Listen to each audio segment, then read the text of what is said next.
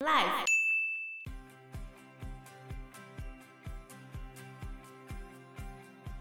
因为它是一个很老的老房子，然后就现在改装成民宿。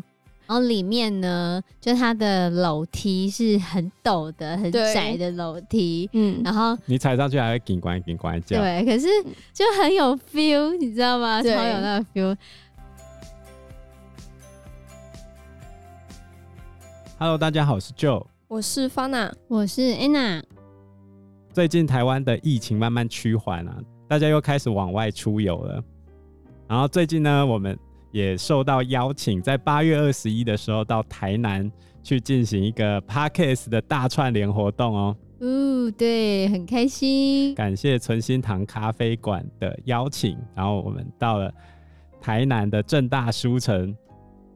我们到台南的正大书城进行一个深夜讲座，然后我们白天还有去台南市的景点导览哦。对啊，是一个文化产业的巡回之旅。嗯，很有趣。 对，我觉得非常的有趣，那你觉得最印象深刻的是哪一个？最印象深刻哦。我觉得最印象深刻当然是全美戏院，嗯因为它是少数难得还还在在画，对，还在用那种传统的画海报的方式，然后再绘画的，嗯，对对对，我觉得非常厉害，而且那是李安导演一开始对电影启蒙的地方，对，没有全美戏院就没有现在的李安，非常的厉害，而且就是在墙壁上面看到很多绘画的海报的时候，就觉得哇，超感动的。因为隔天早上的时候，我们要去买一些伴手礼的时候，还看到有一些人就在那边现场作画，哇！超强的。所以现场做他是画那个电影海报吗？对啊，他们是用油漆画的哦。对，哇，非常厉害。我觉得这种记忆，现在应该是有一些人有在学习，因为我们看到画的都是比较年轻的学生，对嗯，对，所以就是猜想这个绘画的技艺是会传承下去的。最近那个全美戏院他们附近的商圈也组成了一个赤坎澎湃，就是结合各个商圈。我举例来说，你如果去全美戏院看戏，你可以凭它的票根，然后去多个商家就会有优惠活动，或者你在赤坎楼进去赤坎楼参观导览，然后你拿赤坎楼的门票，也可以去这些商家，就是有进行一些优惠。我觉得这些都蛮棒的，可惜我没有办法在台南待太多天。 对，太可惜了。台南的东西真的蛮好吃的。嗯，不错，很有特色。我第一次看到牛肉汤的煮法，是吗？我对，哦不因吃为牛我怎么会知道？嗯哦，很酷哎、就直接烫，没有对他，他就嗯把那个热汤拿来，然后嗯牛肉丢进去就好了。重点是我们出去买早餐的时候发现了一件事情：怎么样？饭团的隐藏菜单，菜单完全没写，墙壁上也没有。嗯然后这时候我前面的一个阿伯，他就跟老板说：“姐丁耶姐干没？”一个甜的，一个咸的。就想填饭团是吗？对啊， 原来台南人连饭团都要加糖哎、超屌，真的超厉害。那很可惜，也没有试吃到。那个糖是红糖还是白糖啊？红糖，红糖，我我认真的看了那个老板，怎么做？对啊？他就是里面一样有菜，然后再撒上一层红糖，撒在里面，不是撒在外面。里面啊，哦，跟菜一起，对啊，是不是很像南部吃那个润饼卷，然后里面要撒糖粉那种感？我觉得应该是像这样子吧，很特别。你怎么没有买一个吃吃看？吃不下，而且感觉很可怕吧？难道你虱目鱼也加糖吃吗？那酱料有一些都偏甜呐、我知道中南部很多人煮饭会放糖。像我们的润饼里面都加糖啊，然后我们嘉义的那个凉面要加美乃滋，呃，好吃吗？ 好吃啊，超好吃哎、是吗？真的啊没，有，哎我没有吃过。 没有，当然回家夜的时候没有吃过，没有，真的吗？蔡阿刚有介绍过。好吃，真的好吃，加美乃滋对吧、而且我女儿超爱吃那个台南的逼哥，哦，她很喜欢，对啊吧、应该是蛮喜欢台南的食物，对，很奇怪。是因为有点甜吗？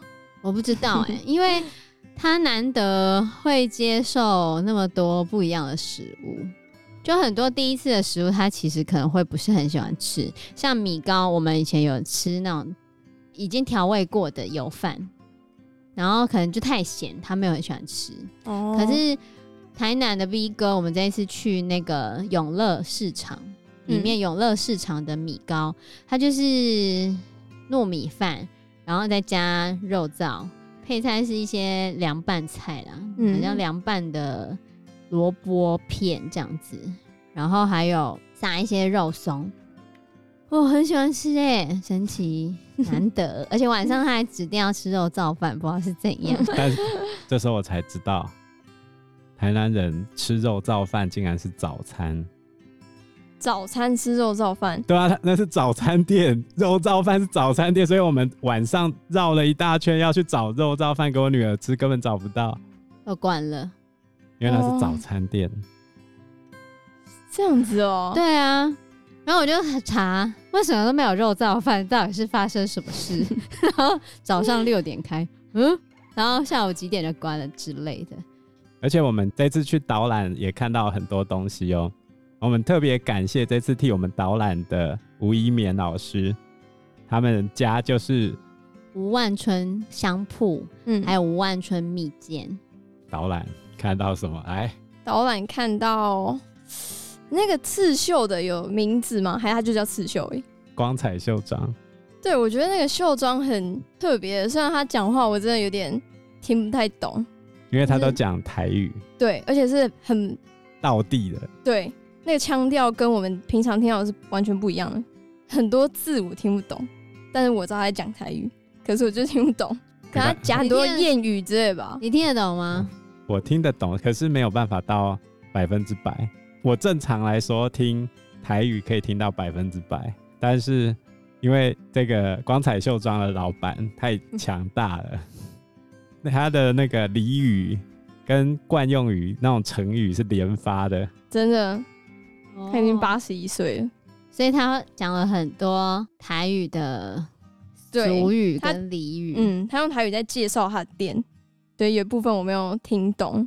那我可能第一次进去参观那种店吧，我觉得真的很特别，而且感觉绣那个就手要很巧，然后然后感觉现在生意很难做，可能比较少人在买那个吧。哪会呀、你讲感觉感觉，哪有？他卖那个刺绣是北部比较少看到，可是南部他们在普渡的时候，那个神桌前面那个桌裙，然后还有进新家的时候，上面都要拉那个刺绣的那个布啊。年轻人现在也会去买哦、应该就是在婚丧喜庆的时候比较会用到。以前都会有一个说法，就是娶台南人或者嫁台南人会比较麻烦，因为他们 拜拜的习俗很多，就不管你是嫁或者是娶，都会很多感觉很麻比烦。较繁琐的习俗。哦对，就可能比几较点啊传要统。对，可能几点要拜拜啊，然后要准备什么东西呀、然后要什么要什么要什么，嗯当，然，我的另一半不是台南人，然后所以我就不能 够体会到这嗯个体会到这个。没有台南人的习俗麻烦是在女方，男方其实还好。是吗？可是我有听过南方也有拜拜啊，有有有，可也是是要拜拜之类女方的远较于男方繁琐。就女方准备的东西比较多，是对吗对？对，而且他那个刺绣不便宜耶、对，有的甚至可以到二十万，比较大的。以上。对，我真的很好 奇，是大户人家嫁女儿的时候就会买，嗯，有可能。哎、你想一想，你买个三四千万的房子，加个二十万的刺绣，很过分吗？可是没如果有啊跟你的装潢不搭，假设你家是北欧风，然后你放一个那个刺绣， 这样很好，啊！下面雷神索尔，下上面八仙过海，是这样 吗？北欧风哪会放个雷神说，还放个雷神之神在门口？对啊，这北欧风啊，绝对北的欧北。风不是北欧神话风，大哥。走到厕所里面看到洛基在那边等你，嗯呵呵，请喝酒。下一个我比较印象深刻，应该就是那个雕刻社了。那个纸雕刻，，对，纸雕刻。他说纸雕是最坚固的雕刻。对，那时候我还蛮惊讶的。因为他有介绍那个妈祖的那个头掉下来的对， 猎奇事迹，因为我们大多数的佛像都是用泥做的，如果久了之后那个湿气渗入的话，它就会有问题。然后另外一个我们受到很多照顾的，就是这一次我们的住宿地点，史沟前吗？它有主题曲、还有主，题曲很好听哎、对啊，很厉害。厅长都说是他唱的，以一个外国《人，史沟前客厅民宿以你一个俄罗斯人的角度来看我们台湾的传统民居，你有什么看法？我该怎么说呢？我从小坐在这边，很有文化啊，很有那种艺术气息吧。我觉得有，那是在北部感受不到的一件事情，比较感受不到了。》，因为它是一个很老的老房子，然后就现在改装成民宿。然后里面呢，就它的楼梯是很陡的、很对窄的楼梯，嗯，然后你踩上去还会警官警官叫，对，可是就很有 feel，你知道吗？超对有那个 feel。然后我女儿很小，她竟然还可以这样子上去，我真的觉得她很厉害。这种老房子的改装，在台南之前有推过一个计划，叫“老屋新力”，就是让这些比较没有人住的房子，然后又是老房子，哎，像我们这次住的石沟前这间老房，它已经上百年了， 石沟前客厅已经是一百二十年屋龄的老建筑物了，那真的很老欸、但很可惜，因为我们下午的时候参加活动的关系，就嗯没有办法跟厅长好好的聊天。据说厅长就是是个非常健谈的人，然后有很多老故事可以跟旅客们说。然后在那个石沟前客厅民宿的墙壁上面，也有很多各个国家过来住宿的人，对，是签名什么对，的，嗯还有留下来的一些文字。你你就觉得这个地方非常的有人情味，然后也有很多的记忆在这个地方。然后它嗯推荐大家去。对，而且它还有一个那个桌上的足球台哦，我女儿就超喜欢那 个足球台，她只要回去民宿，她都是窝在那个地方。就一直想要玩那个，我觉得超适合亲子旅游。但是我必须要老实的说，就是给台南市政府的建议，什么建议？就是个人觉得台南的那个骑楼嗯实在是非常不适合婴儿车，还有没有什么无障碍的设施。哦，对，因为你要推婴儿车的话，它的那个骑楼都是楼梯，嗯你又不可能嗯推一小段，然后就要把那个婴儿车抬上去，然后又推一小段，就要把婴儿车放下去。它没有斜坡，对我记得只有一段路，就是在往全美戏院的那一段路，那不知道什么路，民族路是吗？只有那一段是可以整个无障碍的往上或往下，但是路的另外一边是不行的。然后到了其他地方之后，这很都不少。行。 这个对于亲子旅游，可能因为就是目前身份的关系，就会有点在意这一种。我觉得这个对于亲子旅游来说，会是比较大的障碍。对不友善的。哦，因为其实夏天的时候，台南很热，非常的炎热。嗯那骑楼就是让大家遮阳的地方。可是你如果骑楼是行人或者是妈妈们，或者是带着小朋友的，或者甚至如果有一些长辈他们也是卡楼卡博损的那一种，那你要从骑楼上去的话也很困难，就要从马路上。嗯那马路上就车子很多，然后太阳又很大，这是我个人在台南的部分觉得对亲子旅游可能是那一段路啦，但是我有走其他的路也是，至少是那个老街区那一块，嗯就真的都是这样子。那骑楼都是上上下下的，对，都不是斜坡。你如果有另外设置有斜坡的话，就会比较适合无障碍。可是其他很多都没有，然后这次非常感谢正大书城的邀请，他们也有一个 podcast 节目叫做《一本正经》，啊，他们会介绍书籍。那总而言之呢，整体而言，台南是个非常具有文化气息的地方。嗯对，不管是他书店可以开到十一二点，还有人在那边看书哦。走在他的城市里面，其实感觉也是非常舒服的。其实到处都是古迹啊，那你可以感受到非常多的东西，然后东西又好吃。